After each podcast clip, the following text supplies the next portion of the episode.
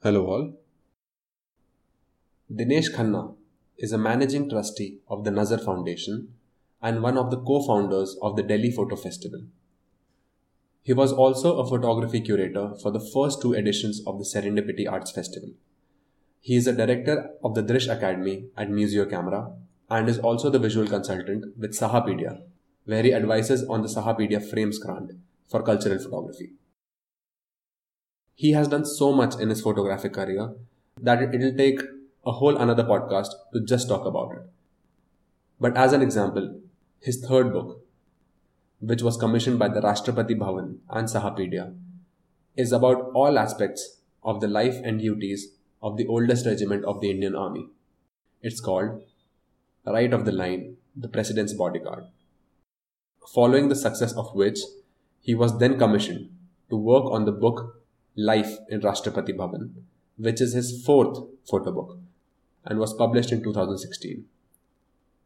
I have particularly been fascinated with his series about the chopping board and the beauty of the chopped vegetables of his kitchen, which we do talk about in length. But on the whole, we sit here to talk about the role of photography in the 21st century and how it has been dealing with the superhighway that is social media and how the instant transmission of visuals has manipulated the world of photography. We also talk a little about the current state of art versus authority and if this battle is fundamentally perpetual. We later talk about the role of a father towards his children and its supervision on their individuality, and then a little about fatherhood in the context of India. The conversation, as you can see, branches off into several different topics, and one would expect no less from the monolith of experiences that is Dinesh. As a seeker and a learner myself, it was evident that Dinesh has some refined views on the workings of society, and I personally got to learn a lot from him. I will try to get him on the podcast again because we still have much ground to cover. But until then, I hope you guys enjoy this because you're listening to the PS podcast, and I'm your host, Chaitanya.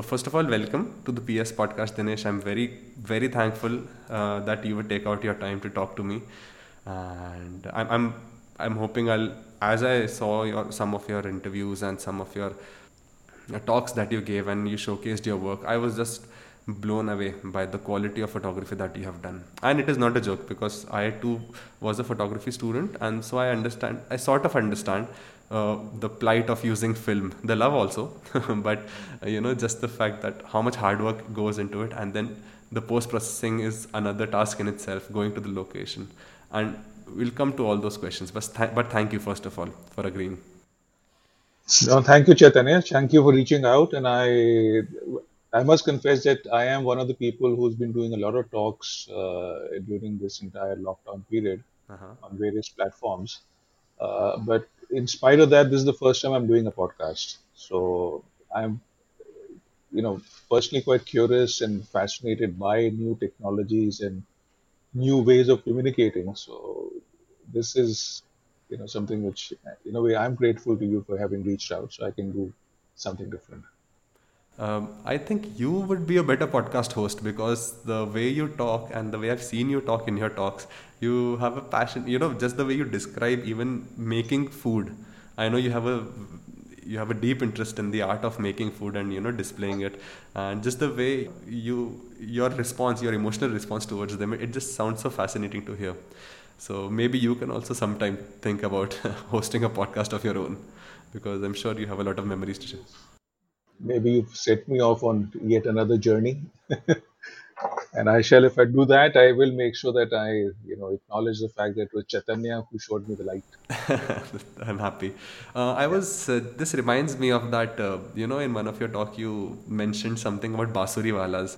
yeah, you said that you know you find some people in your life and they are. It's actually uh, comes from something which Tarun Khiwani had talked about uh, in one of his talks. Okay. Uh, Tarun Khiwani, as you might know, uh, is a very famous uh, fashion photographer, or I would say really more of a people photographer, and who happens to do fashion also. Uh, what's very good about Tarun, and which is what I admire about him, besides his photographic, uh, you know, skills and progress, is the fact that he is very deeply rooted in his Indianness, and that's not just in his visuality and his visual sense, but also in his thinking. And uh, what he was talking about when this thing about the Bansuriwala came up is that, uh, you know, a lot of us, people of my generation, and of course, Tarun is about 10 years younger than me, but, you know, he's also from the film era. At a time when there was no formal photography education available in India. So the main way to learn was to work as an apprentice with other senior photographers. And uh, Tarun had worked with a number of you know photographers like Hardev Singh and Prabuddha Das Gupta, etc. Uh, and he was talking in that context, and uh, he said, you know, that what we have to realize is that the it's not necessary that God comes into a life or destiny comes into a life, good fortune comes into life with the band baja. You never know when the Bansuriwala comes and in what form right? So he meant that his mentors were like the Bansuriwala, Bansuriwala, of course, being Krishna in this case, uh, and therefore God who has come to give him, you know, something which is valuable. So I have thereafter been using that phrase or that turn of phrase really every time I talk about people who have inadvertently or consciously or in which way, whichever way, but which I feel that they contributed great, a great deal to my life whether professionally or aesthetically or in any such way. Uh, so that term Bansuriwala came from one of Tarun's talk and is something which I use now because I think it's, it's just so evocative. Mm, It's it so is. Indian. It's so rooted in you know the way we think and the way we live. Mm. Uh, so that's why I find that very interesting, and I and I, I really look at that. It's almost like a title, but in a very friendly sort of way. Mm, mm.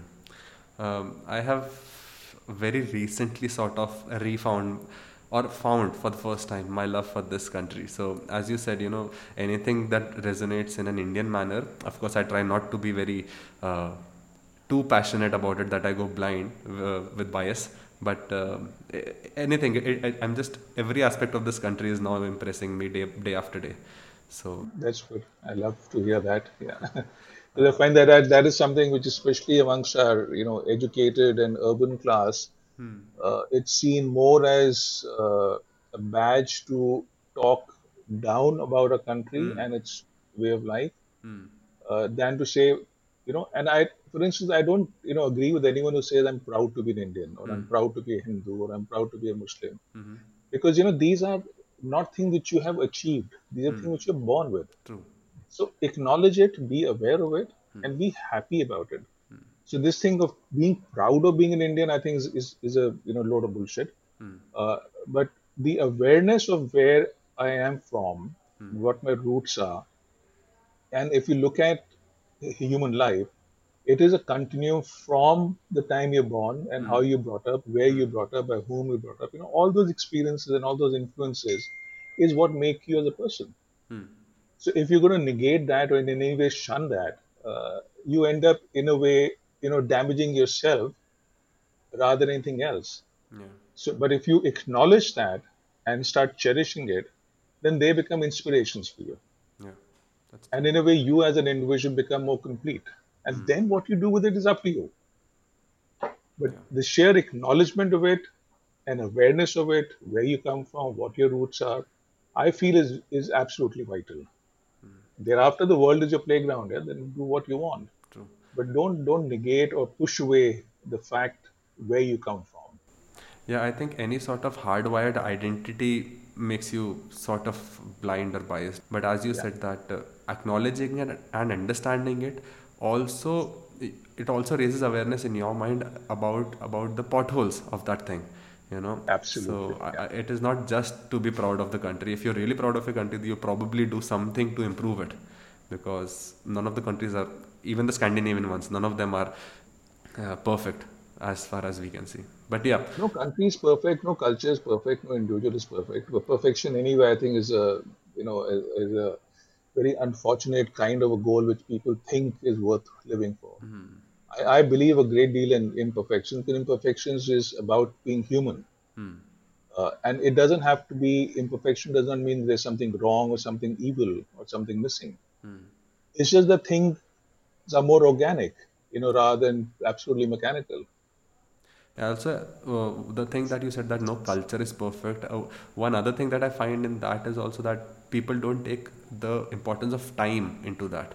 You know, a culture might have been perfect for the setting of a particular time, but if you try to reenact, reimpose the same thing now, and it goes for every culture. It goes for every culture. You know, uh, if I try to imp- impose the culture of social media in 1950s, 1850s, it probably wouldn't work out the way it is uh, doing right now. So I think. I don't know how many of these things can a human keep in mind while thinking about these things because identity is a very important part of part of our being and we, No, see, identity becomes an is always an important hmm. part. All right. Now it's up to the individual to acknowledge it, understand it, yeah learn from it, because only once you've gone through that process and you're an IIT, and so I I think you will understand what I'm saying. Will you be able to negate parts of it, say because I don't think this is something which I like hmm. or doesn't suit me in terms of what I want to do with my life? Hmm. But if you don't go through that process and just blindly negate it because it's not cool yeah or because it's seen as medieval or it's not seen as something which is modern, then who's the loser? yeah I am the loser. correct okay Yeah. fine so I was uh, listening to your talk and I found it very interesting that even your father was a photographer your mother also No, my mother wasn't. No. okay so in one of the photos she's holding a camera so I think I, I suppose from that Well, I think she was they they were married just recently, and she obviously was a kind of a you know enthusiastic assistant for my father rather than the hmm. fact that she was a photographer herself. Okay. So, have you ever pondered about photography when your father did it, photography when you did it or do it, and photography when your daughters might do it? Have you have you you must have had that comparative thought. And it can be a comparison of anything. It could be about the technology or about the way the medium is treated. So, have you ever thought about that? Uh, actually, a fair amount, of course, not consistently, uh, but sporadically. Uh, I would say it's more episodic rather than the fact that it's something which you know weighs me down in terms of thinking.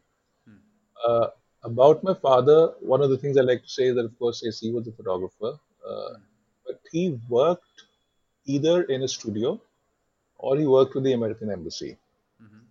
And it was only once he retired from there that he was very excited about, uh, you know, doing freelance work and doing work which he wanted to do. Okay. But unfortunately, about a year and a half uh, after he retired, he died in a car crash. So he wasn't really able to quite live up to that dream which he had. Oh. And that's something which I always felt bad about him having missed that opportunity. Because I think for any creative person, irrespective of what your art is, whether it's photography or dance or music, uh, you don't have to be a professional, but you have to be able to engage with it in a way that is very deeply personal. Uh, and whether anyone else likes the output or not, as long as you are able to, you know, live with it, explore it, and you know, express with it, that's what is the most important. So that was something which is always there in my mind that I wish my father got a chance to do work with photography, which he loved as a medium. I know that for a fact, and be able to explore it for himself personally. And I think that to some extent probably, you know, colored my thinking in terms of how I would want to approach my photography.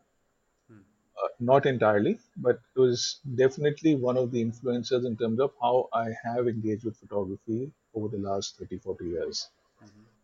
Uh, my daughters, uh, my elder daughter Myra is not in the least bit interested in photography. She's interested in images. Okay. Uh, my younger one has been uh, and has a very good eye, if I may say so myself, but has chosen a path which is very different from photography. She's you know doing a master's in international security, and she's actually supposed to be in Paris at the moment, except because of the pandemic, she's kind of locked down right. Yeah. Uh, my elder daughter first became a diver, became a diving instructor, worked hmm. that way for two years. and is now for the last two years a yoga student and a teacher, and she lives in Mysore. Hmm. And I must say, nothing thrills me more than the fact that both my daughters are doing things which both me and my wife have no clue what they are. Hmm. Because I can't then dictate or influence them in terms of what they think about their chosen professions. And that is something which I think is very important for parents to be able to understand and let go of. Uh, is to let your children, and please note, I'm not using the word allow because there's a word which a lot of parents use that I allowed my children. Because my, my contention for that always is who are you to allow your children to do what with their lives? All right. Uh, but yes, uh, Mahi, that's my younger one, she does use the visual medium, though recent times more video than stills, uh, to record interesting things, to you know record interesting moments, to share, and and that I think is, and we might talk about it later, is more because the visual is a language today, uh, as much as Hindi and English and French and Spanish are. Uh, the current generation, or anyone who's living in today's world, uses the visual, whether still photography or the video, as a means of communication, as much as they use words in the spoken way. Uh, and she, Mahi, is very much into that, you know. Uh, so that's something I find quite exciting. So if you see, there's been a progression or a change from my father to me and onwards to my daughters in terms of our engagement with the visual and our personal engagement. Because for me now, this coming back to how I find my journey having been a bit different from my dad's and from my daughter's, is that first I didn't want to be a photographer, even though I loved it and was introduced to it by my dad while I was young, because I didn't want to follow in his footpaths. I didn't. I felt that in India, the caste system, and you know, make sure that uh, as a son, you have to follow your father's profession. If he's a businessman, you look after the business. If they have a factory, you run it for them. All that blah. So it's almost like a rebellion that I will not be a photographer because my dad is one. Is the way I saw it in my early twenties, Okay. right? And which is why then I spent about almost a dozen years in advertising, uh, and that also on the management client servicing side. But photography was something I loved, and I came back to it, uh, you know, in my early 30s and took it on professionally.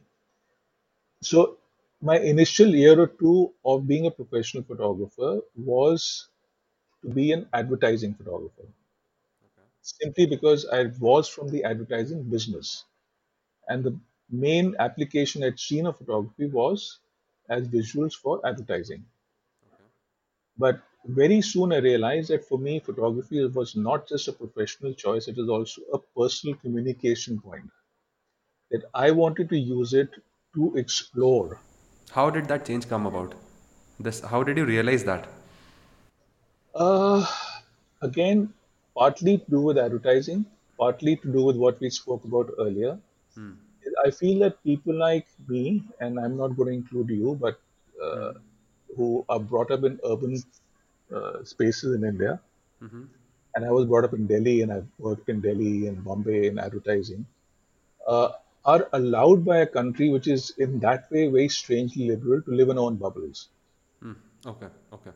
And whereas I am, people like me are, and our lives are real, but this is not reflective of all of India. And I had, even in college and all, traveled a bit and knew that there were, you know, many Indias which, you know, coexisted in the rest of our country. And I was always very curious to see what are these Indians which are mine because they are part of my country, but which hmm. I don't belong to. Hmm, hmm. Right? So I wanted to use photography as my means of exploring those Indias and expressing about them through my photographs. So that was my personal tryst with photography. And my professional, of course, is to do the kind of work which you know I'd seen being done because of my advertising background.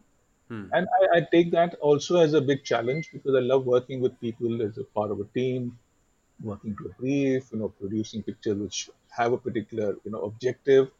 Uh, so that's the advertising and professional part, which is the way I've been doing my photography professionally for the last 30 odd years.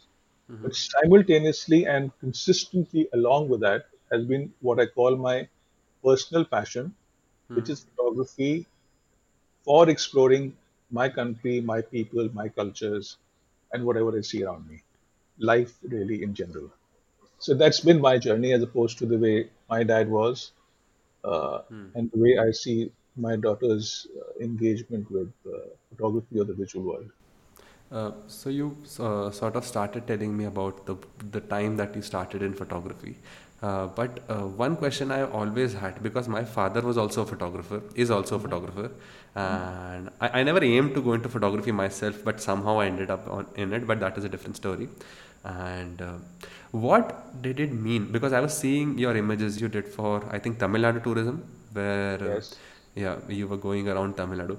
What did it mean to be on assignment in those days? Uh, I'm not talking about the professional aspect of it, but you know, uh, I also shot for Sahapedia, right? And Oh, uh, okay. my Yes, of whereabouts, course. Yeah, yeah, yeah. yeah, my whereabouts were known to my family. Uh, I was somehow like sporadically updating Instagram as well. But I'm sure in your time, you have no way to communicate constantly to your Not at all. You know, Yeah, you, yeah. when you're out, you're out. And the most important part is you don't know what you're shooting. The thing is that you cannot confirm what you're shooting once you've shot it. So Yeah, can you tell yeah. me what it meant to be on assignment at that time? So first, let me tell you what it means to not know what you're shooting. Okay. You know, the Tamil Nadu tourism uh, assignment was a 30 day long, one month long assignment where we had to go to, we were traveling right through the state and shooting all places of interest, archaeological and you know, cultural and religious. Uh, so- and we, we were obviously shooting on film because this is in the early 90s. Okay. And what that meant was that you spend 30 days, and I think I forget how many dozen rolls of film I shot, without being able to see a single frame of what you'd shot.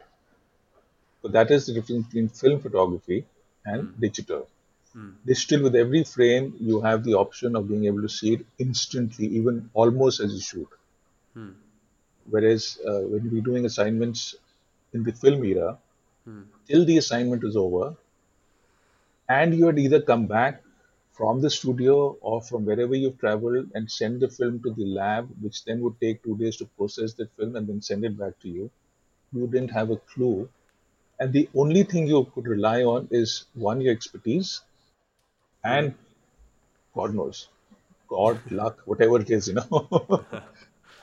but what that did was that it made you very cautious. It slowed you down. You thought and you engaged with the entire process of engaging with light, engaging with composition, engaging with your subject, and engaging with the chemistry of photography to make sure that what you had photographed would be what you intended it to be. Because there was no visual evidence you could have till such time as the film was processed and sent back to you, which in cases like this kind of assignment, where you were out in the field for days or weeks together, it could mean that you've already been through that entire process before even seeing a single frame. So, if I may just carry on this point uh, uh, a little bit more, in essence, what happened was that you, while you were learning how to deal with film, okay, which is the chemistry of film, the physics of light, hmm. right? the biology of people, mm-hmm. and the maths of exposure. okay.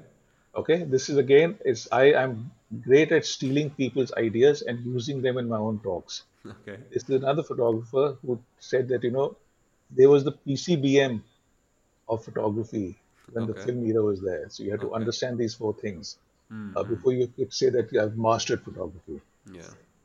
None of these, especially the chemistry part, is hmm. required anymore. True. Okay.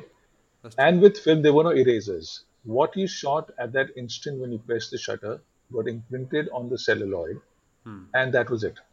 Hmm. You didn't have any post processing, Lightroom, Photoshop, what have you, to correct things for you or erase things for you. So the discipline it brought to you, and it taught you to slow down is something which the promiscuity of digital, and I use the word very carefully, uh, is where it really differs from an earlier era and the current era. Uh, there's no price to pay with digital. Yeah. With film photography, every time you click the shutter, you spend money. Yeah. Because you spend money on the film, you spend money on the processing, and if you were shooting slide, which I was, for instance, you're spending money on getting it mounted and what have you. Especially with the number of photographs that were available in one reel. We didn't even talk about that. Absolutely, there's 36 are in a roll. But that you can say, okay, you know, you could have any number of rolls, whatever it is, hmm. which your focus can't because it costs a lot of money. Yeah. With digital, once you bought a camera, conceptually, you don't have to spend any paisa more on photography. Hmm. Because you can keep clicking and just looking at the photographs, and you don't need to make prints. You can just put them on your computer, take a look at them, share them on Instagram, share them on Facebook, you know, make a website. It doesn't cost you anything.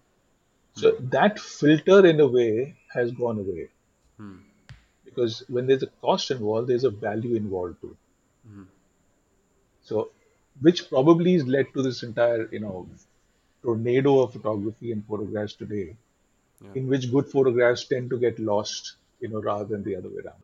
It's so that's what I mean, you know. So being on assignment, you were on edge in a positive sort of way, because at any given time you were working with your accumulated knowledge, your accumulated experiences, and your accumulated skill to make sure that the photograph that you're taking, which you will not see right away, came out perfectly. Um, I think uh, the fact that taking photos got incredibly cheaper and then it sort of fused with the ability to share it almost instantly. That has created this super highway of information and uh, uh, of course, uh, if if there were less people sharing the work, there was I don't I don't know. I might be wrong regarding it. There was a chance of photographs being seen of people stopping and actually looking at a photograph, and I'm sure I'm sure that is the case. Uh, There again, if I may explain that how it's you know differ, uh, differed. yeah, When one shot on film, uh, because you couldn't see the image instantly because you had to process it, and then let's say if you were shooting color negative or black and white, you had to make a print. Now you couldn't make a print of everything which you shot because not all of it was perfectly exposed or perfectly composed, etc. So you had to first go through the process of finding the right pictures and making those prints. Now the print is a physical thing. Hmm. Now you also must remember there was no internet at that time. exactly. Yeah, All right. So the physical print, how many people could you show it to? A few other photographer friends, yeah, a few other friends, family members. Okay. yeah, Firstly, to find other people other than your clients would be interested would be, you know, very small in number. So it was only people who were interested in photography and therefore your photographs. So then the other avenues were having an exhibition. Hmm. There weren't that many galleries. And then to hmm. mount an exhibition cost a lot of money because you have to make fancy prints, you have to make, you know, frame them or, you know, hire the gallery, etc. Hmm. Or the other medium would be if you're a journalist or an advertising photographer that your work was used in magazines, either as editorial, you know, part of editorial or part of an advertising campaign. So that was one way that it would be shared with the world. Or it was in the form of a book. Hmm. So the reason I'm laboring over explaining all these that each of these were still limited avenues yeah, yeah, and limited to an extent where you knew exactly where they were going or largely where they were going. yeah, You would know who would come to the gallery. You would know how, who could afford to buy an expensive photography book. You would hmm. know the kind of person who would be buying an India Today or a Dharmayug, you know. Hmm. Whereas today, like you rightly said, along with digital came the internet. Hmm. So the ease with which you can take a photograph is the fruit of the digital technology, yeah, where you don't really need to even engage with understanding what you're doing in terms of the hmm. technology, because the technology takes care of all that. Hmm. And the instant gratification of seeing the picture yourself and sharing it in the next instant online. So each of the other things is telling about film, in a way, you know, I had to convince someone to do a show of mine in a gallery. Hmm. Today, I can have a virtual photography show the minute I put my pictures on Instagram. It's a show. Hmm. Because potentially that picture is available for anyone in the world to see who's signed into Instagram. Yeah. So that's a that's a huge, huge difference. So what that has done is it's, it's in a way degraded the value of that exposure. Because exposure today potentially is available to you not in a few hundreds or a few dozens, is potentially available to you in millions. Yeah, so uh, you, you've just said- you've just opened so many important threads. Uh, I'll try to reel them in one by one because all of them are very important right now. Mm-hmm. And I've been having some thoughts of my own also during when you were speaking. So one thing was that there was a lot of effort from the photographer, right? Mm-hmm. But there was effort from the viewer also. If I am coming to Yeah. your gallery to see the exhibition, mm-hmm. there is an effort that I, I have put into it. So I would expect to take something out of it. If I'm buying that book, I will stop, I will sit, and I will actually try to understand what the artist is trying to say, Right. or what he or she would have intentionally or inten- unintentionally captured. Right. So, in one one space, the efforts have reduced to almost nothing uh, because if you just want to share it at the end of the day, you can in WhatsApp you don't even need to take a photo first. It it already has a camera button in it. Yeah. Uh, same with Instagram. Uh, and the viewer also, uh, their effort has also almost gone because there is absolutely no kami of images that they can see. True. Uh, uh, when you said that the visual is also a language, I'm wondering whether the visual language, I don't want to say power, but uh, in the case of the visual language, do you think that it has to be something that catches the viewer's attention? At least for a second or two seconds, whereas in earlier you could take your time because the viewer would try to find what he was saying if they if they initially did not get it. Okay. Uh, so I might now end up expanding this even more. So Okay. watch out. Yeah. With film, because there was so much deliberateness in the creation of the image, then the selection of how to share it, and inherent in that was who you're going to be sharing with or hope to be sharing with, right? So that was a pretty closed uh, box. Uh, a lot of people do also call that a very elitist box. Okay. And the reason it was probably so is because photography was an expensive medium to work with. So either you were rich or you were a professional. Uh, the ordinary layperson could only use film to shoot the child's, you know, birthday party and shoot five frames of that maybe, hmm. uh, or a particular holiday which is taken once a year and you do family pictures, etc. Hmm. But using photography for literally minute by minute expression of what's going on in my life was impossible for most people. Hmm. All right. Yeah. So that's one huge shift which has happened. And which is why I say that you know the visual today is today's language, is because the ease with which you can use it and the uh, inexpensiveness of the use allows me, like for instance, I learned how to speak when I was a child. Now, when I'm using these words, I don't have to pay anyone. There's no royalty. There's no technology I need to use. Right? I can use five words, or I can use 50 to say the same thing. It's not costing me time or effort or money. Hmm. Okay? Except where it differs from anyone else using the same words and me is my articulateness and also my creativity. Hmm, hmm. Right? That has not changed. Similarly, for photography, for the person who is creating great images and using the visual to say something pointedly, creatively, provocatively, or whichever way they were, still remains the same. Hmm, hmm. Except today, because it's not costing like words are not costing anything, taking a picture is not costing anything, too many people are being able to use it. Hmm. So, which is contributed to the deluge and the drowning of the meaningful images. Which probably that multitude who's used contributing to the deluge were anyway not interested in looking at that meaningful image. So I don't, if I am into the business of meaningful images, actually don't need to worry about it being drowned as long as the audience which I want is still out there and I can engage with them. Hmm. And I can. Uh, that's uh, very, very, you know, fantastically said. And so there is this saying, right, that if nobody saw it happen, did it, did it actually happen? So I love that uh, phrase. Yeah. So unless your the, your creativity of language or your articulation of language is actually validated by someone by hearing it, Yeah. it doesn't matter what you speak, right? Now you're saying that until and unless you have your No, it audience, does matter what you speak, except it doesn't impact what you speak. I mean, there's a difference there. uh, okay, It okay, matters to that- me. You know, Yeah, It- yeah, it's, fine, fine. It's part of the communication cycle is the person who creates that message as much as the person who receives the message. But wouldn't the uh, feedback loop uh, also, for example, you said something beautiful, but you made a mistake in that, and there is nobody to. I'm not talking about validation, but now there is nobody to point it out also. So that that is also a recursive process. I, I would think that of course it matters to the individual themselves, uh, but that that process of validation also makes you understand of what might be lacking or what might have been done correctly.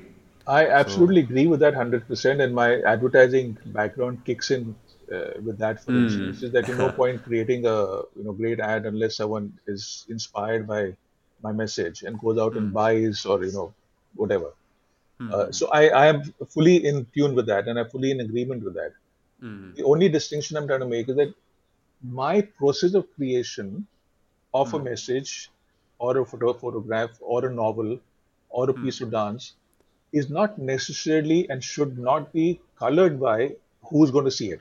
Hmm. I would still do that process in its entirety for myself.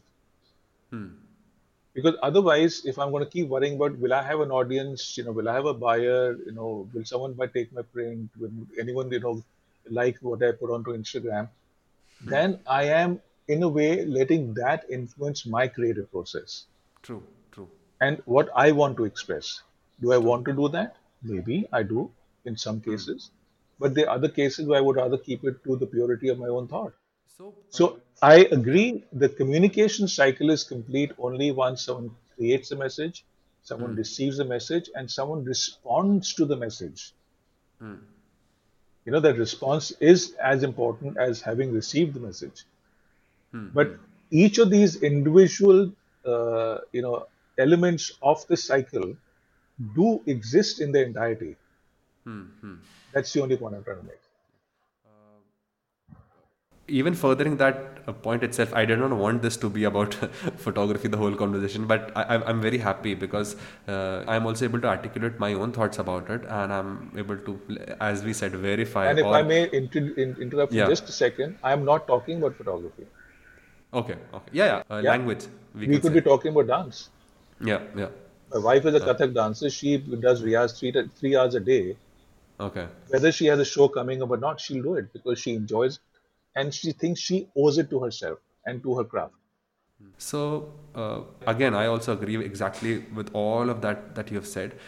Would you, if if I try to, you know, force you to reflect on on your own experience and how your own work ethic and your own dedication towards art, uh, would you start observing some sort of bias in that? Now I, I'll try to expand on it. Okay, I, I, I have a habit of using very crude words, and then you No, know, it's the- good. I'm a Punjabi, so I don't, I, I prefer the conversation goes in some other direction that I normally intend to, but I hope I can justify what I'm trying to say here. Uh, right now, the social media handle that I use, Instagram, uh, I have completely filled it. I, I've changed its name. It is not even my name. It is the podcast ka name. I just update the podcast ke updates. But before that, it was a uh, photography handle. Uh, I also used to love. I still do uh, shooting photographs. Uh, but one thing I started observing was that the photographs that got good reception and the photographs that didn't get good reception my habit of shooting inadvertently started shifting towards what was being received well okay And now- Absolutely. Yeah. and now secondly on the other hand this is all in the uh, let's say in the power of the individual who's doing it okay but on the other hand the platform that you're using instagram or any sort of social media their core is to uh, promote engagement as long as the viewer can engage with it. Sure. So so any person who updates you know 100 insta stories in a day Hmm. or you know any sort of language that as i said gets ab- abruptly catches the eye. You know it could be nudity. It could be mm-hmm. something radically polarizing. Those hmm. things just because of the habit of the viewers on um, statistically you know people engage with that more. So hmm. instagram and social media promotes that. So what ends up happening is, as an individual who's learning any sort of language, and by by language we are referring to any sort of art form, uh, we start seeing that okay, my this work did not uh, get that much validation or any sort of reception or response or engagement, but that the other one where I actually put a photo of my own girlfriend, uh, that sort of got a little more. So let me try more with that. Now you have the freedom power and resilience to have grown up in a or you know practiced your art form in a time where it did not where it was not pushing you in certain directions. You know those directions might be there for their own uh, reasons some other some other uh, directions that the time might push you towards. But this time a person who's trying to find their art would they end up having the resilience that you have right now you know to be true to their art form? Sorry for such a long question. but thank you So actually, what you've done is, in a more, I would say, contemporary way, you explain what I was just talking about earlier. Uh, and now let me try and decode it for you. Okay. You're confusing Instagram with photography. Okay. Yeah. Instagram Fine. is a place, is a मेला और उस मेले में हम अलग अलग चीज़ें लेके जाते हैं दिखाने के लिए कि मैंने ये बनाया तूने ये बनाया अच्छा तूने ये बना दिया Hmm. अच्छा तू ये कर सकता है Hmm. you know Yeah. uh, which can be great photographs or it can be just experiences or moments or memories Hmm. Okay? Yeah. whereas photography and which is why i repeated myself at least twice if not more that the communication cycle has three parts to it. Hmm. And the first part is the creative process which is a lonely individualistic selfish personal part. Hmm. Where i create only because i want to. Hmm. Without keeping in mind what my audience will be what they will expect of me and what they will want of me. Hmm. But once I put whatever I've created to the best of my ability or my you know inspiration or my choice, whatever it is, out in the public, hmm. then I I am of the belief that it doesn't belong to me anymore, at least not alone. Okay. That that work also belongs as much to the beholder. Hmm. To interpret or experience or encounter in ways which they are coming to it. Hmm. With their own set of biases, experiences, influences, and what have you. Hmm. All right. Hmm. So that can coincide with what I put put into my piece of work. Entirely, partly, or not at all. All right. And then the response of that person to whatever they have decoded or whatever I have created and put out in the public will come back to me either in the form of a comment, since we're still talking about Instagram, or a hmm. like or whatever, hmm. which can be extremely inadequate if the person is not understood. And it doesn't mean that the work was bad. It is hmm. just that the person doesn't know where you were coming from right? Um, so there you need to have enough confidence in yourself, and I don't mean confidence in terms of arrogance, but hmm. confidence in knowing what you are doing and what you want to hmm. do, hmm. uh, irrespective of the quality, but at least the content. To not get discouraged, to It's for instance, if I was to do a you know photograph of something in Banaras, which only people who've been there can hmm. understand and especially if it has any kind of cultural overtone. Hmm. And a friend of mine who happens to be from finland sees it on instagram. Hmm. And has no context. And therefore has no response. At best or says oh my god all i can see is dirt in the gully of Varanasi you know, or whereas actually what those are flowers which had been, you know, uh, put onto a deity, which I understand, Mm-hmm. but he doesn't. You know, so there, there are a lot of such things which there's much layering which goes into communication, hmm.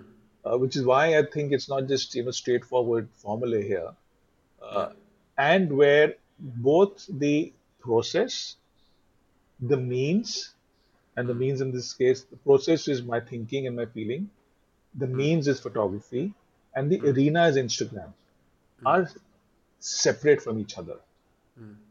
So one has to have the maturity to understand that to be able to actually be able to continue to work with it and not be in any way disheartened or discouraged or influenced.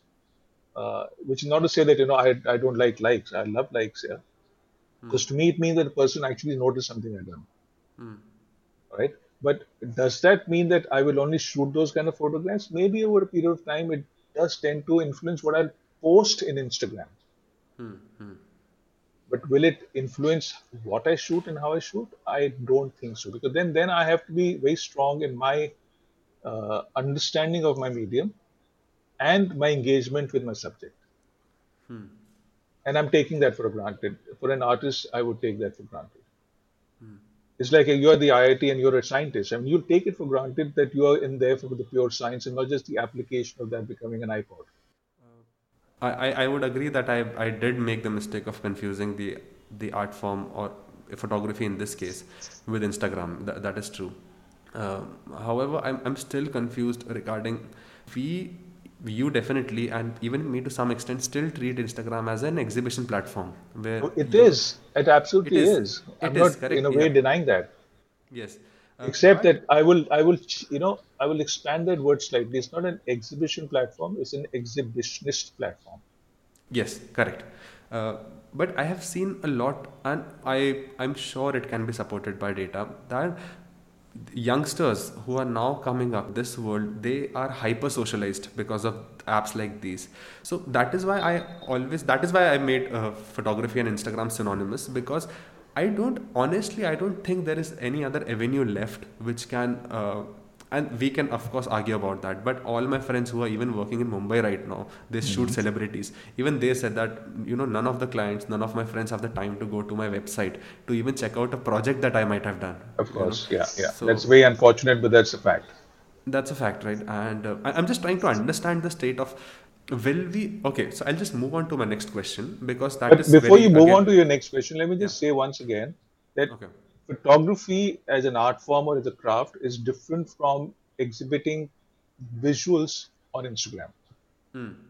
Okay, because there is social factor there, especially the part which you were talking about in the end, but how people are you know talk are using Instagram to talk about the moods and to you know s- share whatever they're going through.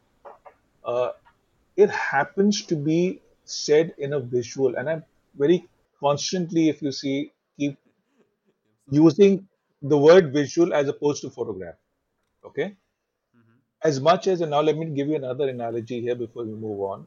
Mm-hmm. All of us earlier used to- the analogy of words and spoken word. Now let me hmm. talk to the written word. Hmm. Almost everyone on Instagram is also can write, Yeah. Has a keyboard or a pen or whatever it is that they use to write, but none of them claim to be writers. No? True. Whereas anyone who happens to have a camera, which happens to be in every bloody phone today, hmm. whether they're claiming to be photographers or not, but by being seen as photographers, why? So that is a distinction I'm able to make because I am a photographer. Mm-hmm. All right, and I therefore don't call everyone else a photographer just because they happen to have a. I call them camera owners. But doesn't have doesn't it have tangible effects on reality as well? You know, I would as a business owner, if uh, if a photographer has let's say fifty thousand followers, But as a photographer, I won't take. I can't take responsibility for all that. Now that's a social thing which is happening. of course, yeah, yeah, yes, yes, It's it's it's got nothing to the craft. There's a societal change which has happened because of the ease with which people are able to pull that put out, which is more to do with Instagram rather than the fact about photography. true. Instagram promotes the use of visuals to depict what I'm feeling. For the moment, let's take that as the given. That is not necessarily a photograph in my sense, in my way of thinking. Hmm. It's a visual tool. Mm-hmm. Taking a picture of that hamburger which I'm eating in Nirula's and saying, you know, wow, this is, I'm loving it, is not photography. It's sharing of a moment. And where I'm using the visual language very fluently. So in my head, there's a very clear distinction between being an artist photographer and being a person who is fluent in the visual language and, and speaks with it. And which is what, you know, platforms like, especially like Instagram, not so much Facebook, but Instagram definitely is entirely a visual platform. Uh, do you not feel it is influencing the world of art, of photography? No, it's not. It's not. It okay. can, but it's it you know the for the people who take the photography seriously, mm-hmm. use this as a platform to communicate with the larger world or the people they want to communicate with, mm-hmm. but are not getting influenced by the number of people who respond to those photographs because they also, I would imagine, mm-hmm. uh, like me, have yes. another ecosystem in which they're sharing that work, which is yes. more critical. Yes. Because if you're doing only in Instagram, then I'm sorry, you're not a photographer. You're a visual, you know, communicator. And in my head, there's a very, very distinct difference between the two. So, in that manner, also, as you said, right, you have a certain avenue where you know it is much better. The work is scrutinized as the art that itself is. Mm-hmm. And uh, I don't know, call it art. I'm calling it communication. There's a difference. Uh, I'm talking about photography itself. Okay. I'm not talking about Instagram right now. I'm All talking right. about okay. you know Sorry, a, yeah, a okay. yeah, uh, an art piece that you might have created, photography that you might have created. You have a circle mm. who will sit around, or once you share them, you'll get a good, you get an actual response mm-hmm. regarding the effort that you might have put in. Mm-hmm. Uh, I think I think I've dragged this this topic for too long. But okay, okay, fine. But I have another example. If if you are if you want to uh, hear it. Yeah, yeah, sure, sure, sure. Okay, so there was this person who who taught us photography in NID. Okay, he mm. came as an external and mm. he took a two week uh, workshop, and we had massive respect for him. Mm. Right. Uh, uh, then a few days back, I called him uh, hmm. for for the uh, for inviting him as a podcast guest itself. Right. Uh-huh. And he tells me that Chaitanya, बहुत problem हो रहा है यार. मतलब I'm trying to search for work, I'm not getting any because hmm. uh, the difference of payment that I am the difference of payment between me and a person that I have taught right now mm. is not more than thousand rupees. Mm. And uh, you know it is it is getting extremely troublesome mm-hmm. to to focus on my art and I, am not just making these words up. I, am honest to God because no, no, I know. I, I keep hearing that myself. Yeah. So uh, he was like, so that is what I'm. I was actually concerned about. That is it. Is the uh, the oppression of social media and you know people who are uh, who have a sort of a stronghold there are getting mm. more tangible work of the real world. And then that work reflects whether you're a published photographer or not. Uh, and then that uh, converts the world of photography itself. So that is the things okay. that i'm thinking so about. yeah. you know the downfall of photography and i'm again using that word very carefully. Mm-hmm. the downfall of photography started with the digitalization of photography. Mm-hmm. okay. So, yeah. and the fall doesn't lie in digital it lies in the ease with which yeah, yeah, photography can be done. True okay which is why I was laboring the point over the discipline and the you know the ECDM which you have to mm. have with the mm. with film photography mm. because people didn't stray into that you know you had yes. to be committed to it yes. both in terms of uh, you know sense of creativity and equally if not more importantly in terms of being able to financially support that habit hmm. it is probably more you know expensive than if you got hooked onto cocaine or something you know? Hmm. whereas with digital the entire rigor of creating that image is actually evaporated. You can go through the rest of your life with a digital camera, all right, without really knowing or having to bother about how it works. And your camera's software and the software which is available to you on your phone or in your laptop will help you make 99% of the time competent photographs as opposed to creative photographs.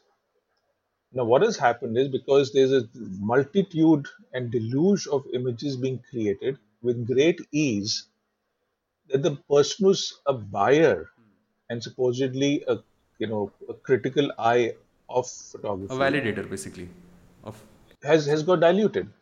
उसको तो लगता है कि boss मैं क्यों उसको you know पचास हज़ार रुपए दू जब मेरा ये तो काम पाँच हज़ार में हो रहा है?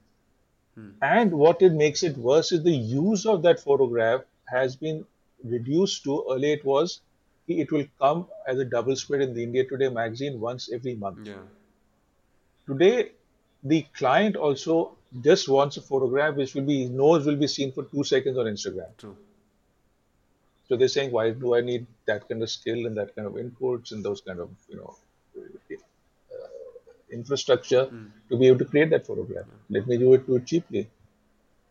You know, I'll give you a, a personal example. This is something which I realized about ten or twelve years ago. Uh, I was uh, I'd gone for a meeting with one of one agency, art director, and the client servicing people to someone who was starting a new restaurant. Okay, and while we were sitting and discussing there, this person who owned that restaurant told the client servicing person, "अरे यार, you know, my son has a very, I just bought him a new DSLR और वो यहाँ पे है नहीं, वो आजकल दुबई में है, नहीं तो मैं उससे फ़ोटो खिंचवा लेता." So, does that degrade photography as a commercial proposition enormously? Hmm. Hmm. But as an art form, no, it doesn't. Because it still does not mean that everyone is able to create that great photograph. It's just that the expectations from photography have fallen abysmally. So, again, I mean, I can very clearly see this in my mind, and uh, the fact that it has impacted photography very badly is a reality. But which still does not mean that millions of people are shooting great photographs. It's just that mediocre photographs are also accepted because the expectation of use of that photograph is very minimal. Hmm. A brand's entire personality does not depend on it anymore. Whereas that one photograph in an advertising campaign meant it was a brand's face. Hmm. You know, mm-hmm. today it's required for that two seconds uh, on Instagram for a person to hopefully halt and you know like and then move on. So one shift was the uh, the technological shift, right? Where uh, it, it went from the PCMB that as you very I'll be using this from Yeah. now on. Okay. so, Please do. That's again a borrowed term, and I thought it was brilliant. yeah. So the And P- brilliant ideas are the ones which travel. Yes. Okay. That's that's again beautiful. So the one shift was where it changed from PCMB to let's say only E, that is electronic, and uh, the second shift was the this superhighway of information in uh, social media. Yeah. yeah. So uh, you know, photography was hit with a double whammy in a yeah. within a decade. Yeah. Yeah. As much as, and the only other art form which has been as impacted is music. Yeah. Because music also earlier required a lot of riyaz, a lot of commitment to be able to master that one instrument or your voice box. Mm-hmm. Okay. Mm-hmm. Now, whether it's that drums or whether it's that guitar, which you spend years trying to master, mm-hmm. is all there in one. I don't even know what the hell those things are called. Those keyboard or whatever the damn thing is. Yeah. And if you see the quality of music, therefore, which is produced, and the fact that no one needs to pay for it anymore, technology has has you know driven music to mediocrity as it's driven photography to mediocrity. At least music is not uh, vulnerable to sexuality, or I don't know what would have happened. Uh, uh, because uh, something about the sexual nature of the visual really attacks the primal uh, being, you know, of the viewer. Because right now, if I'm viewing a photograph, I'm not viewing it on a wall somewhere. So in my own Yeah. privacy, I can actually spend a lot more time on a photo of, a, let's say, a girl who's scantily clad. And, and I'm talking about the masses here. I'm not talking about the individual. Yeah. So at least music cannot use that uh, as something to move forward. Um, But but I must say that there are some some incredible music artists who are completely electronic. But I get your point. What you're saying. Um, No, as as much as like I'm saying, they're incredible photographers use uh, digital cameras. yeah, yeah, yeah. True. I'm not for a moment saying that only people who are still working with film are incredible photographers. No. Yeah, yeah. Uh, The point I'm making, and please I, let me just make that very clearly now, is it's the content and the thought and the idea and the concept of the creator hmm. which is important, and then the mastery of the craft. yeah. But first is what my heart and my mind is doing, na? Hmm, hmm. which is true as much for a musician as it's for a photographer. Yeah. And that is where the difference lies. And if I may, and this is again something which I've been saying and which is seen as very politically incorrect, any art form needs to be elitist. The day an art form becomes democratic is that it's fucked. Yeah. Yeah. Because any art form, and I don't know if you can use that term. You might you can you know erase it if you want. Mm-hmm. But I couldn't find anything more eloquent to. It's my own say what I'm podcast. That is why I'm not associated with anyone. I don't have to listen to anyone of what I can or cannot put here. Is you know any art form Yeah. for its practitioners needs heroes. Hmm. Okay, you need people to look up to. You need people who you inspire to be like. Hmm. You need to look at people's work, which you say, if not do that work, but be like that. Yeah. You know, which pushes you. Yeah. But the minute you say that it's a democratic art form, which means anyone can do it, that's the end of it. And I've had this discussion and argument with a lot of my photographer friends who say, you know, that uh, photographers today are democratic art form, so it's a great. I think that's what killed it. That's just so beautifully put. I'm so thankful that you actually said it out loud because you were when when you when the first time you were talking about PCMB, right? The, then Yeah. you talked about how it became digital. I was going to interrupt you and I was going to ask you whether it is a good thing for photography itself that everyone can access it. And uh, I think you No, it's not. Yeah, you've answered it very well. Uh, on the same line, uh, I have also I've, I've I also asked this to a lot of people, uh, almost all the guests that I have, because they are from cer- a certain profession or not.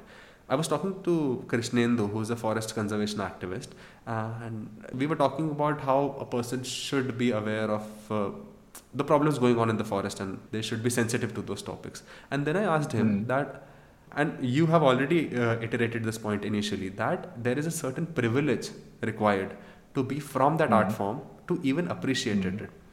Uh, if i had you know मेरी बहन की शादी होती and uh, i did not have a job i would i would have the time to appreciate a photograph stop and appreciate so no uh, i understand that there are certain pioneers to over whom this art form can be interested upon but then again the democratic aspect of, his, of it is removed uh, would you say that that certain privilege is required, uh, you know, to practice an art form? Because of course, time is required, and time itself is a certain privilege that only a few people have. Uh, I'm not. I'm not asking whether it is good or bad. Okay, that everything is gray here. But uh, what are your thoughts on that? You know, I will keep going back to the point, and I'll use the analogy of writing, Mm-hmm. music, and photography.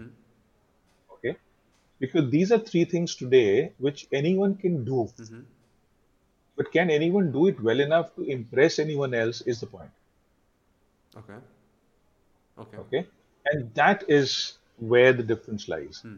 Can I, you know, all of us had know the words. Hmm. Can I string them together in a sentence and thereafter into a paragraph and thereafter into a short story or a novel Hmm. in a way that I can hold someone's attention Mm-hmm. and want to stay with that story? Hmm. You know, or am I able to sing in a way that I get a person to stick with me for three and a half minutes till the same song ends? As much as will a person look at my photograph, whether it's for those two seconds or five seconds, or you know, go through the various layers I supposedly put into that photograph or meaning, Mm-hmm. uh, is the point. Uh-huh. Because each of these art forms are actually crafts, and today are easily available to anyone. Hmm. Okay, speaking and writing is something which you know, simple education has given us for generations. Photography, digital has allowed for everyone to use. Hmm. But the ability to be able to see the difference between the a creative use of any of these media or these crafts, as opposed to the general use or the democratic use, is very clear in the minds of people who are creators as opposed to users. Hmm. Actually, why I asked about privilege and uh, uh, as uh, opposed to the other things that we have been talking right now about was because, as you were saying, that if you can be that good uh, to you know master the craft or master the art or master in the sense at least spend some time to even start practicing or even to have a vision that okay I will if, if I'm playing the flute I will give some time to it to better it and just giving time for practice itself is a privilege that not a lot of people have. Uh, i often tell people that i went to nit it was not because i'm talented. It is because i had had the resources uh, in money as well as time. To actually care about something like photography? That is not important at all uh, in terms of survival. I came to IIT not because I'm only talented or not because I'm talented, but probably because I had the time to prepare for it uh, that not a lot of people have. Uh, so that that is why I was asking that No, that, that that point about privilege to from that point of view, I can understand. Uh, you know, the privilege, of course, also then extends all the way back to the what kind of school you were sent to, or what your upbringing was. You know, all those things come into play. Yeah? So it's not even just exclusively about a particular art form or a craft. It's about the entire package of what the person is about. I mean, it's, you know, as opposed to someone who was born in India and born in Japan. Yeah, you know, so extend it all the way backwards. Dinesh, I had 13 questions written here. We've done two out, out of them. what I'll do is I'll just skip all the photography questions now because I was I really wanted to talk to you something other than photography. But uh, I'm happy uh, on the route that we took to get till here. So so what do you find so beautiful about the kitchen? One one recurring motif that I've seen on Instagram as well as in your talks that you're very mm. appreciative of all the things going on in the kitchen it comes from two things, uh, really, uh, and uh, you'll be surprised with the part of my answer now. Okay. Uh, food is something which, you know, being a good Punjabi, I've always loved. Mm-hmm. Okay, good food is something which is, you know, inherent in our culture, mm-hmm. which you know, whether it's Punjabi or you know Indian, whatever it is, or just being human is one part. Mm-hmm. Uh, so it's one is the eating of food and the taste and everything the other is a visual, being a visual person. For me, the color and the texture and the tonalities of food items, mm-hmm. both in their raw form and in their cooked form mm-hmm. and their presentation, mm-hmm. is something which is a huge turn on. Okay. Right. So that's that's my visual interpretation of my visual interaction with something which I'm inherently in love with, mm. right? Which is the eating of the food. Mm. Uh, and in the last 30 years of being a professional photographer, food photography, probably for partly because of this reason and partly because of the way my business has gone, mm. has been a very large part of my uh, professional career. Mm. So, in effect, I've had a chance to work with some great food stylists and great chefs, you know, great restaurants, and you know, they've very interesting preparations, uh, great presentations. You know, the, whether it was the ambience, whether it's way the food was structured and displayed, all that. So it's it's that has really in a way uh, refined my sense of food. Mm. Okay, uh, so that's one part of it. Then what you are referring to, which is in recent times, I've been putting out photographs just shoot with my phone uh, of what I call small tales from a kitchen table, mm-hmm. Uh, which I do on Instagram, and which actually is my appreciation of the lady who works in my house. Her name is Jaya. Okay. She cooks for us. But the way she cuts the vegetables and places them on that one chopping board, and each of those photographs, the canvas is always that same chopping board. wow. It's done so graphically and so neatly and so vividly mm-hmm. in you know different days that it's my engagement with that as a visual person. Oh. I'm not cutting the vegetables. I'm not setting them up. They are actually candid photographs. It's the one which you know catches my eye the day I've gone into the kitchen and say, ah, Jaya, अरे वाह एक minute रुक जा मेरे को मतलब इसकी photo लेनी uh, but she does. I know the fact that she finds it really interesting and intriguing that you know, and I am the kind you know I photograph my children, I photograph my dogs, mm. I photograph the light falling on the staircase and the vegetables in the kitchen. Everyone in my family knows that I'm constant. I'm an obsessive photographer. Mm. You know, so they don't even, I think, anymore notice कि you know पागल है कैसे चीज की photo खींच रहा है whatever it is. Mm. Uh, but having said that, the interesting thing which has happened is that there's a friend of mine, Sudeep Sen. He's a very good and very well-known poet. Okay. He saw these photographs on Instagram because he follows me and stuff. He started writing poems based on the feeling that particular photograph evoked in him. And he's already done about 20, 25 such poems or pieces or little short, you know, snippets. And we are actually seriously talking about doing a book. Wonderful. That seems like such. And I told him that we will do a book, but it's there are three creators of this book. There's Sudeep Sen, the poet. Mm-hmm. There's Dinesh Khanna, the photographer. But most importantly, there's Jaya, the person who is making these, you know, these canvases literally.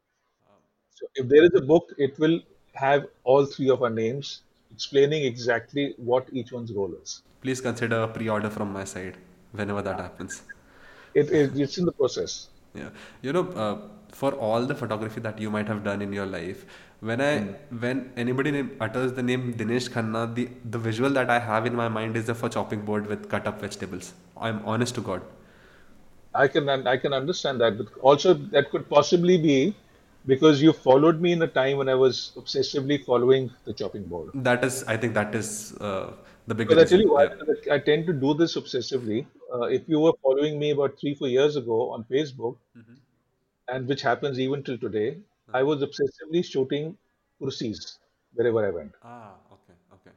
right? And I actually have done a series called Kissa Kursi Ka. Yeah, I saw that. Uh, and till today, people who followed me that with that, at least once or twice a week, people will send me a photograph of some broken down, decrepit chair they've come across and say, I saw this chair and it reminded me of you. Hmm. It's like the, the entire world's chairs and they had, you know, belonged to me.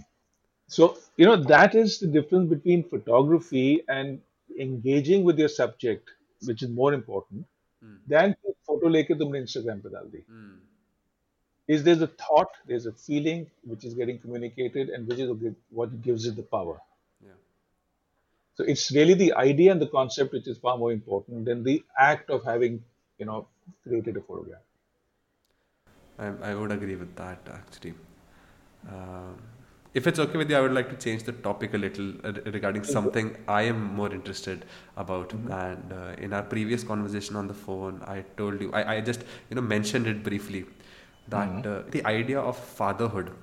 And uh, especially again a a lot of the knowledge that I have about you comes from your Instagram account right? And you have been so descriptive about how uh, proud you are to be a father of two daughters. And uh, me as a person who got married two three years back i know there'll be a certain time where i'll have to start thinking of a family. Uh, honestly uh, i have been very skeptical and somewhat hoped that whenever that happens i don't end up getting a daughter. Now this is not a very recent thought I, that i've had. It was when i was in 11th or 12th and india is a country that is somewhat unsafe for women right? And, uh, and there is no point uh, beating around it. And there is this cultural thing also that everybody would be happier if you have a boy. I'm talking about the samaj and not maybe not in, uh, immediate relatives. Sure. but I, I, I used to feel so I don't know what that feeling was when I saw your photos and you talking about your daughters. And uh, it just felt so interesting. Inter- and interesting is a very shallow word that I'm using because I don't have any other way to describe it. Could you tell me a little about that? Uh, and also did you have any preconceived notion that that were changed after having two daughters grow up in front of you? Okay. Uh, I don't know if I'll be able to explain this, but let me try. Uh, so I'm. We are three siblings. I have two sisters, one elder to me, one younger to me, and I'm the only son. So, and I have two daughters. Right. So, in effect, my life has had has been populated by women, and you know that is a very important point because what happens is, uh, and especially in countries like India and cultures like ours, uh, genders tend to congregate as genders. Right? Uh, fortunately, I was brought up in a household where there was no differentiation between me and my sisters. So a lot of it has to do with my parents having, you know, brought that sensibility or sensitivity into me. Otherwise, there is uh, unfortunately a tendency that the son is one is wanted, two is then pampered. You know, more than the yeah yeah daughters who might have been unwanted, but if they came along, then but weren't you know pampered to the same extent. So that's something which I'm very acutely aware of, and I know it happens a lot in my country, and it's something which you know deeply troubles me, if does not you know make me feel ashamed of the fact that this is the way it is. Which is why I want to make sure that I don't be like that. okay okay For instance, one of the things I promised myself, even before my daughters were born or after they were born, is that I will never tell them when asked if they can do something or go somewhere that no, you can't because you're a girl. okay All right. wow And that has been, if there's one phrase or the absence of one phrase which has dictated how I've interacted or brought up my daughters, hmm. it's that. And I'll be the first one to admit that it's not that I've trained myself to a point where that phrase does not come to my mind. Hmm. It still does. Hmm. For all the reasons which you gave just now about that India can be unsafe for women and they might be unwanted, etc., or you know, it is my protectiveness. But I make sure that I don't let them cross my lips because I don't see any reason why anyone's gender, or for that matter, age, should be a determinant about what they can do or what they can't do. Hmm. One point. Secondly, as a parent, I'm very clear, and thankfully, maybe I read Khalil Gibran's uh, poem about parents, you know, many, many years ago before I became a parent, where he very clearly says that your children are not yours. They pass through you. They are of the next Wow. age, Okay. right?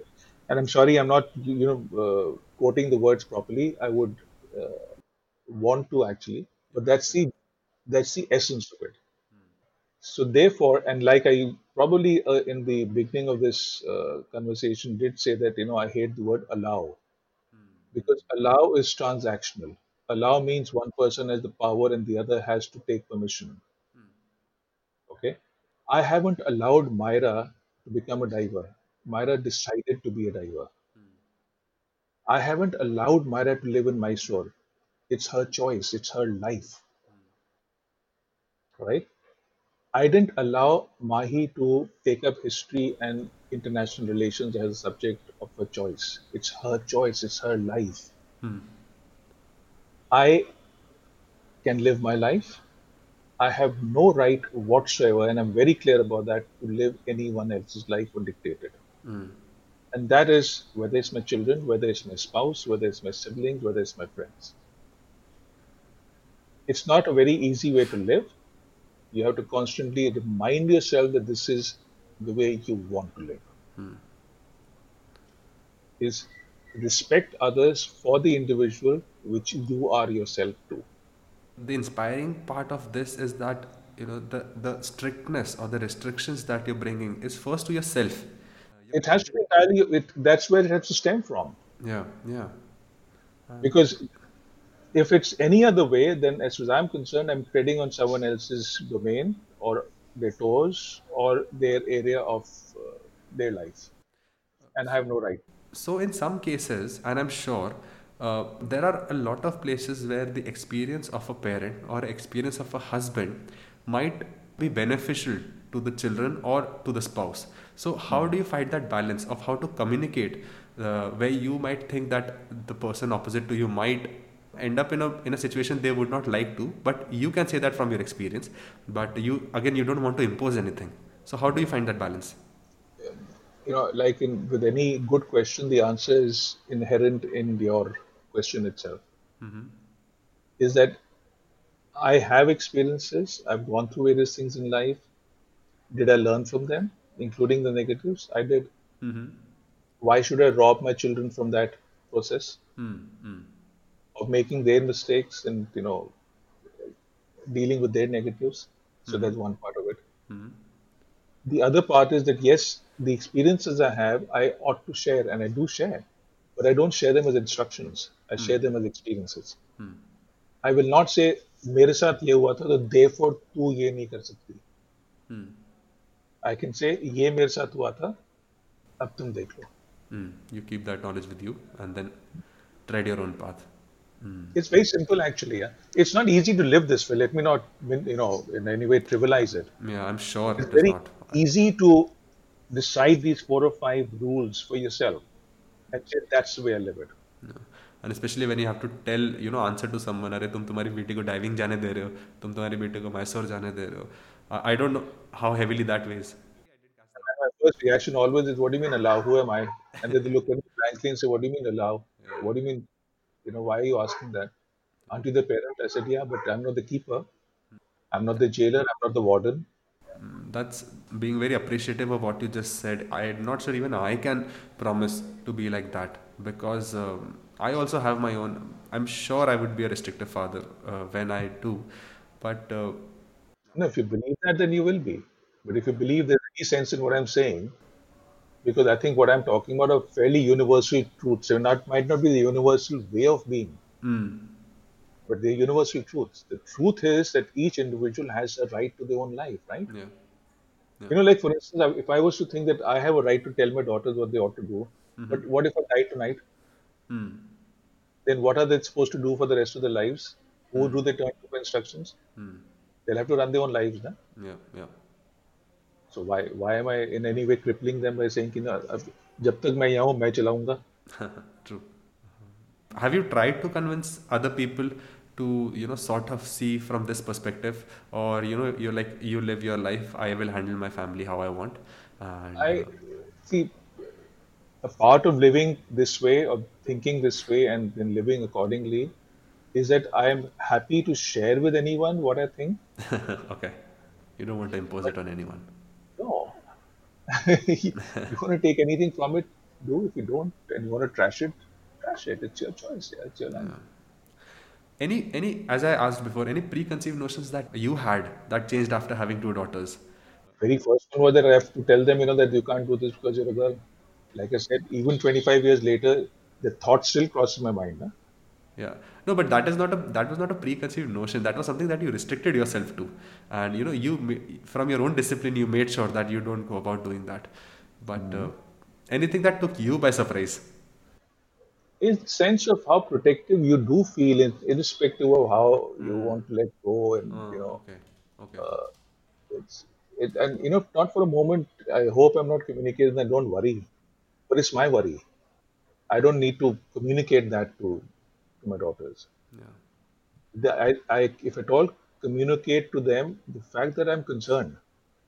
I think that comes from emotion rather than from proprietariness. Now, there's a difference. I don't want them to feel unloved, but it doesn't mean that my love has to be smothering. I think I think your whole uh, idea and ideology can be summed up in that one sentence. That I do love my daughters, but my love does not need to be smothering in any case. It's not just for daughter. This is about any any relationship. Yeah, of course, of It can be a boss and subordinate. Yeah. You extend it is it's about a human relationship Hmm. where the possibility of hierarchy and therefore ownership can come into play, which unfortunately can in any human relationship. Hmm. You know, whether it's a husband wife, whether it's a parent child, whether it's you know uh, whether it's siblings, it's it's if you let that come in, the potential is always there. You know, between government and citizens, I mean, you, you name it. Hmm. Hmm. This uh, this next next question you can choose not to answer it because I don't know how uh, comfortable you would be with that, and of course I can edit edit it out if you if you say so. But uh, I, I I I wanted to ask whether you think about mortality. Uh, in your talk also, and even in this conversation also, you mentioned that there was this abrupt demise of your father, and uh, I don't know how that impacted you. It must have been a tough time for you as well. But do you somewhat try, replay those thoughts and you know think about your daughters? In some way, you've already answered it that uh, you want to make your daughters, you want to see them fend for themselves, and uh, you're already in the process of it. But other than that, do you think about mortality and you know those things? I don't think about it obsessively, but the fact that mortality is a reality as much as my birth was is something which is very clear to me you know, if, if my birth is very clear to me, in spite hmm. of not having been, you know, consciously there, at mm-hmm. least in the sense, oh, ah, arre, main ho gaya, you know, arre, wah, wah, wah, you know. Uh-huh. None of us did that, na? we didn't know. Mm. So the same, similarly, you know, why do we keep pushing away the fact that we're going to die? No one's here forever. Mm-hmm. I've, I've seen enough deaths of whether it's my parents, whether it's friends, whether it's, you know, uh, all kinds of people, you know, the 63 years I've lived uh, to know that it's a reality. Uh, it's something which still shocks us, you know, when it happens, uh, and it will shock me too. But will I be able to deal with it? Of course, I will.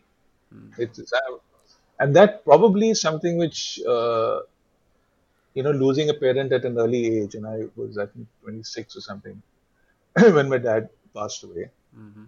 and also because he died in a very unnatural, you know, in a car accident. You, know, you don't expect. And he was all of 60 years old. I'm already three years older than he was when he passed away. Right? You know? So that that kind of abrupt ending of a life takes a long time to want to come to terms with. Which I, when I look back, I realize that I pushed it away in terms of, you know, everyday consciousness. Mhm.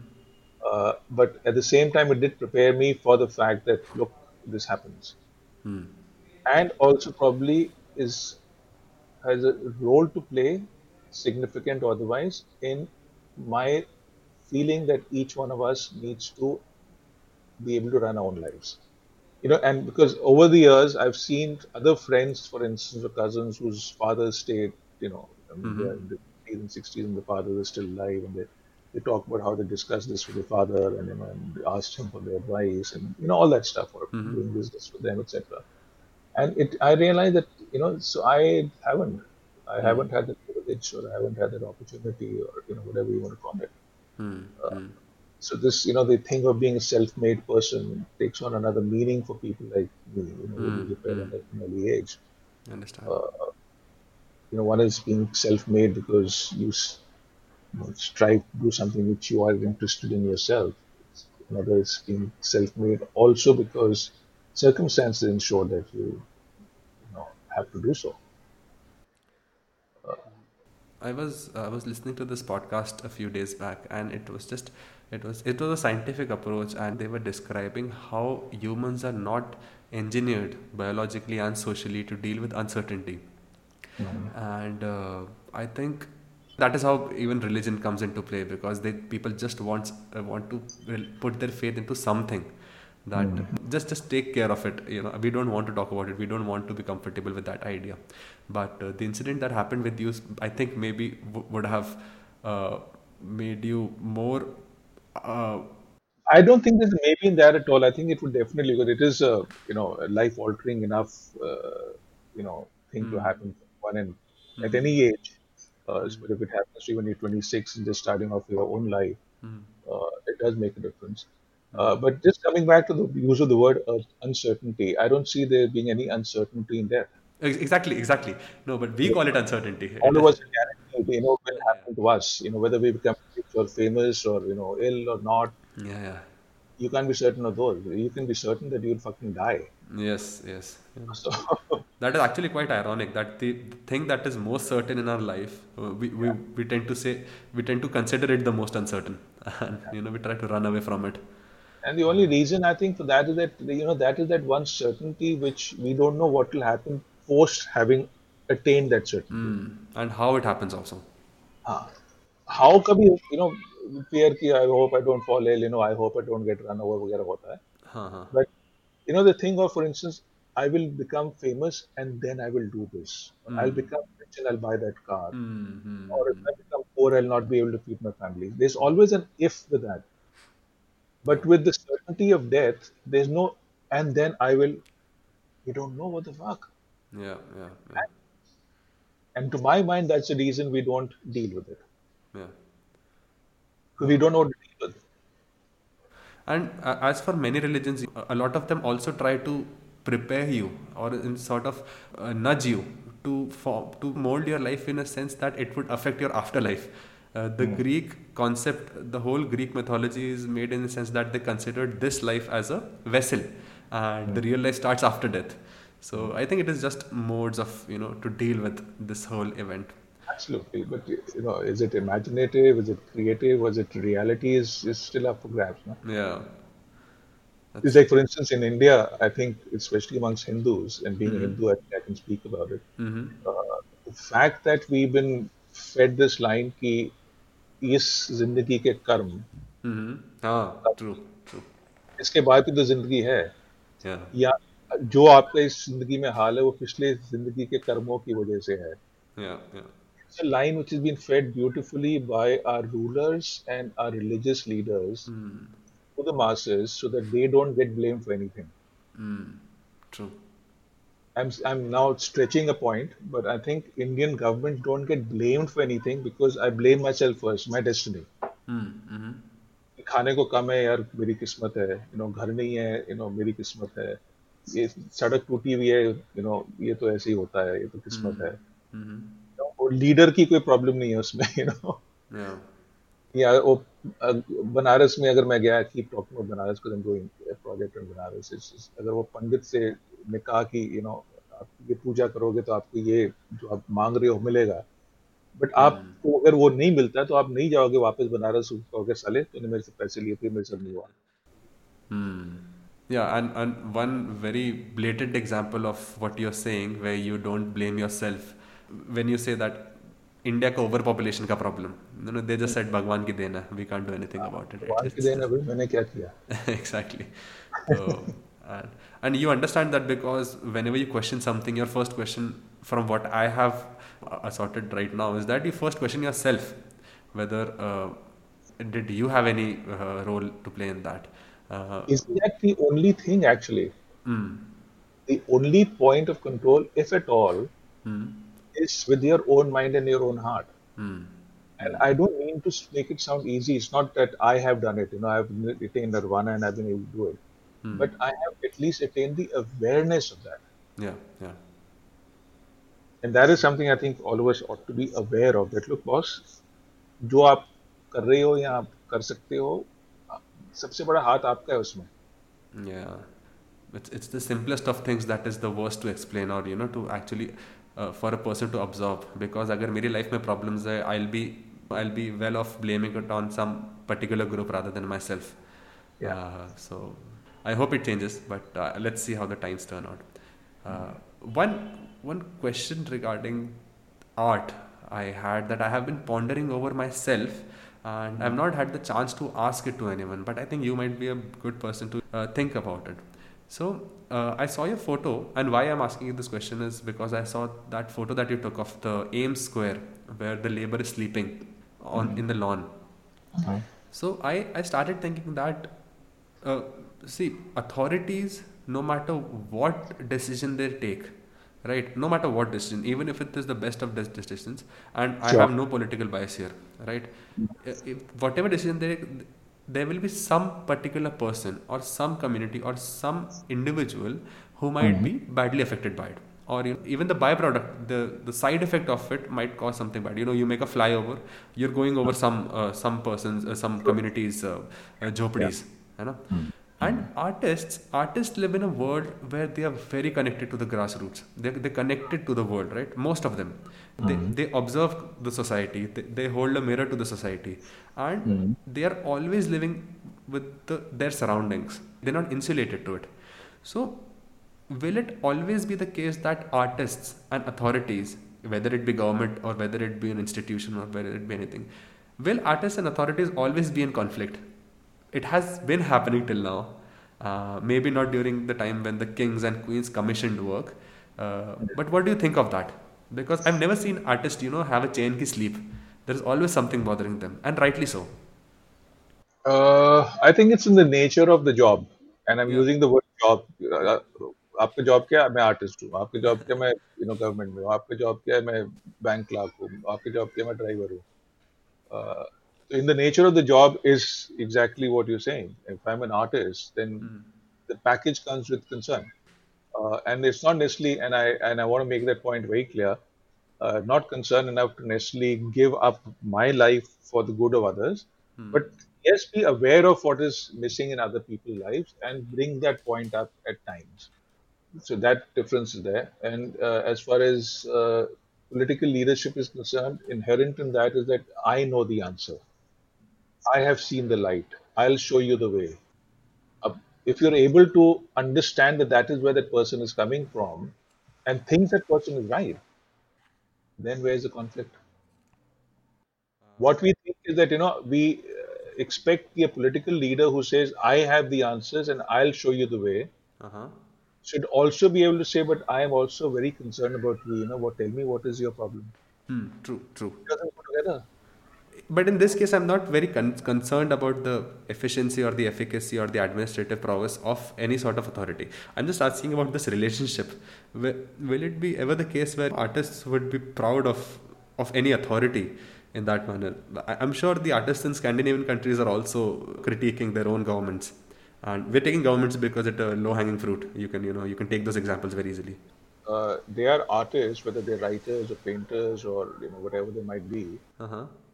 Who, because of their voice, become a part of the ruling clique Huh. in a particular time in any country or in any society. Uh-huh. Uh, where that sense of power then you know takes away from the fact that they are artists of concern. So they still might be artists in the sense of having a great uh, control of the craft which they are, uh, you know, involved with, uh, but have the power of a politician or a, or a leader. It's it's a you know none of these things are boxes. You know all the edges are permeable. Yeah, these are all yeah edges of you know seamless edges of we don't know Yeah, where it I mean converts to what. core. The edges, you know, are permeable. You know, they go into the next and Mm, they mix with the next and they leak into the next and yeah, I think problem is there where we start looking at everything as a very finite, definitive yeah, uh which is not so. You know, an artist, for instance, who gets famous and makes a lot of money, Mm, uh, stops being so concerned. He's, he's more concerned about you know the next million they'll get from their you know canvas rather than and is is quite likely to paint a canvas which shows the lachari of someone still if that's been there what they've been doing.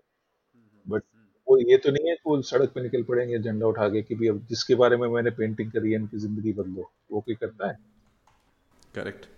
I had I had sort of predicted that you would be a person who would who would take into account the nuances, a person who would say that things are permeable, and, and I'm happy that we, uh, we we have no black and white going on over here. And I, I love these sort of conversations, you know, whether, where both the speakers are receptive of the fact that first of all uncertainty as we talked about, and Hmm. secondly of you know not knowing where the edge ends and where something else starts How boring would I be if you know you could define everything about me यार, and expect कि ये ऐसा ही है बस which of course we do all the time with people we encounter and meet but that's that's that's again human ना? Yeah, yeah. Uh, so one thing I wanted to ask, and I, I, I want to ask this to every person who have had some experience in their life. So the youth of today feels that, uh, even me included, we feel that uh, there is a state of emergency in the country or in the world that we need to change the world. But has it always been like that? Because from what I've read and what I've seen, every generation thinks that they are going to be the generation that makes the change, and they sometimes they do end up do, making the change. But then it again, the equilibrium is reached, and then again there is some other problem that arises. So is this conflict eternal? I think it's the human condition for sure you know Mm-hmm. there's always this feeling that things can be better Uh huh. and inherent in that is that things were better earlier Hmm. Hmm. Hmm. Yes. you know, and which comes from the uh, fact that human beings are conscious, are questioning, uh, you know, do wonder, do aspire, do complain. Hmm. It's got to do with their entire. That that's that's our package. That's what we are. Hmm. So in that, it's bound to be so. Also, societies and cultures are cyclical. Currently, the cycle in India and in some countries of the world Hmm. is where one particular ruling elite has lost its power Hmm. and another one has discovered it Hmm. and is using it in the you know in its more crudest form possible of expressing that power rather than expressing the responsibility which comes with that power. Hmm. Uh, to my mind, that is something which you learn with time or not learn with time because then you get thrown over. Hmm. If you do learn that in time, then uh, then you stay on longer. Uh, India definitely is going through that uh, Hmm. process, and I think India is finally meeting its own destiny in a way. Uh, and if you see the last few decades or the last few centuries, it was leading to where we are at the moment. I mean, there's no two ways about it. I mean, normally the way I, I the way I argue with my friends is that you know what's happening today actually should have happened in the 50s or 60s because by now you know the equilibrium between you know people who think that this is our, my country and I- I've not been allowed it uh, would have been played out. It's playing out 70 years later. Hmm. There's you know in that time there's a whole lot of, of resentment and you know bickering which is also accumulated. Hmm. You know which is cancerous. Hmm. Hmm. That's what's showing up at the moment. Yeah. Uh, do you have you thought about it or observed or do you think that conflict has actually increased it, it could be mental conflict it, it it need not be physical violence do you think that the conflict in the country has actually increased or has the technology enabled uh, all sorts of conflict to reach to the viewer very easily, uh, consequently uh, making the uh, viewer think that the things are atrocious right now. Because I remember my father telling me in my own hometown, I'm from a very small town in Madhya Pradesh called Mhow, uh, near Mm-hmm. Indore. Uh, Wow. he used to tell me that, and it is a cantonment. Uh, he used to tell me, and he was a press photographer that time. So he keeps telling me stories about how there used to be incredible communal violence and every other month. So, Right.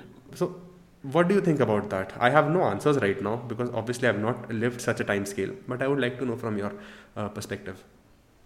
I have a feeling that just because we're able to, or we have allowed a lot more voices uh, to come into our mind through obviously through technology or the means of communication which are available today, uh, and we've opened ourselves to it and therefore succumbed to that cacophony, is what makes us feel that you know things are really crazy and falling apart. For instance, I very consciously took a decision that I will not watch TV news Wow. about a year and a half or more ago, and I've not switched on the television. Hmm. And I promise you, I feel that the world is a bit calmer Mm. than it was when I was watching at least certain kind of news channels, hmm, right? Hmm, and I can still see the perception of what's happening today, the difference between some of my friends who follow those religiously Mm. and the fact that I don't even know what the hell is happening on those. Uh, and my information, if at all, is coming more from a newspaper, which I read at my own pace Mm. and absorb with my own ability, you know, which is critical. Uh, which television news, the way it's got constructed in India, is not doing. It's it's you know it's force feeding you. So that's I think is the difference. So the reality of the perception that things are terrible.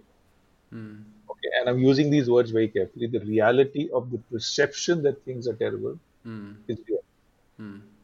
For anyone who opens themselves to that, as much as my reality and my perception that things are calmer and quieter is real for me. Because see, at the end of the day, you live within your own circle, na? Within your own home and your friends and you know your business or your profession. Uh, and if I don't let the news of what's happening now in Bihar and West Bengal, where the elections coming up, so therefore, you know what the TV channels are saying is happening between these parties or warring over the votes, uh, it doesn't affect me that much then. that is why i keep i'm so concerned about the world of social media because uh, we have our separate avenues for receiving information but right now uh, and even me i am able to distance myself from those platforms very easily. But even they are promoting a lot of voices. They're promoting some good voices also who are very rational and provide both the sides. But it has gotten very difficult for uh, people to distance themselves from sources of rampant information whether good or bad. So it is just it just burdens the mind of my friends. But when i There walk, is something which I have done, and I, I'm just sharing that as an experience, not as a you know something which I'm holding up as a flag. Mhm. Uh, I used to, for instance, post a lot of political things which had to do with my political beliefs, what, or what I thought was worthy of discussion. But I found that they half the time degenerated into tutu memes. So over the last one or two years, I have consciously stopped posting anything political. Hmm. And my posts, if you follow me, you'll notice almost entirely to do with photography or things related to. Uh-huh. And therefore, social media does not control my political thinking, and therefore doesn't influence me and doesn't make me think, you know, that so and so is right or so and so is wrong or so and so is good and so and so bad. And another thing that you mentioned that I also found very important and something that I can relate to also is that when I close these things and walk out of my own house, talk to my own neighbors, talk to my own community, everything seems fine. That does not mm. that does not mean that everything is fine in the country, but if I can just take care of my immediate environment, I think that makes a lot of difference on a larger scale. If Look, at the end of the day, every society is made of what? yeah, individuals. So it permeates downwards and it also then expands upwards. I mean, uh, you know, unless I become a hermit and say कि मैं तो पहाड़ में जाके वहाँ रहूंगा, I am going to be affected what's happening around me. Na? yeah, yeah, If not by political violence, then by inflation. You know, if not by inflation, by something else. yeah. So you're you're not dis- but how much and what affects you, there is at least some modicum of control which you can exercise there. Yeah, yeah. and uh, having some sort of a human interaction other than an interaction through a screen, there is just something about it that that is reassuring on some level that I feel because uh, once it started with the TV, right, concentrating families into their own homes, and now I have seen that it is very difficult for communities. They still do, but it is very rare to see. Uh, uh, children of my age 25 26 year old playing cricket you know, hordes of them uh, yeah. it is it is rare uh, it still happens but uh, uh, all the interaction has taken replaced by digital interaction and uh, i don't know how that would affect on a longer term on the human mind but that is an observation that like, even, like you said you know i mean the, these changes started happening from the time the phone first came in mm, mm. you know so earlier you could not talk to that uh, Masi who lived in New York. Yeah? yes. And because of the phone, you were able to at least once in a while. And but it was still too expensive to be able to do it more than once six months. Yes. Now with FaceTime, you can talk anytime you want, yeah. but you can talk so easily that you don't actually talk for six months. Exactly, exactly. that, that's the irony of it. It's just that you know, जितना करना है उतना ही करते हैं वो एक कोई equilibrium बन जाता है अपने आप वही because of the technology having so many contacts i feel i've ended up talking to even fewer people than i might have in earlier so anyway i think as with the last question, the whole conversation has been very interesting to me, Dinesh. I I'm, I'm very happy to have these kind of discussions, and uh, especially if you know both people talk openly, frankly about what they think, and mm-hmm. even if they think uh, differently, not to be acrimonious about it. I mean, as far as I'm concerned, that's all there is to it. Yeah. So uh, I hope I hope I can talk to you sometime again and let's have a human interaction sometime you know. I will definitely make it a point. Take it dinesh. Thank you. Take care. Uh, and again thank you for being on the ps podcast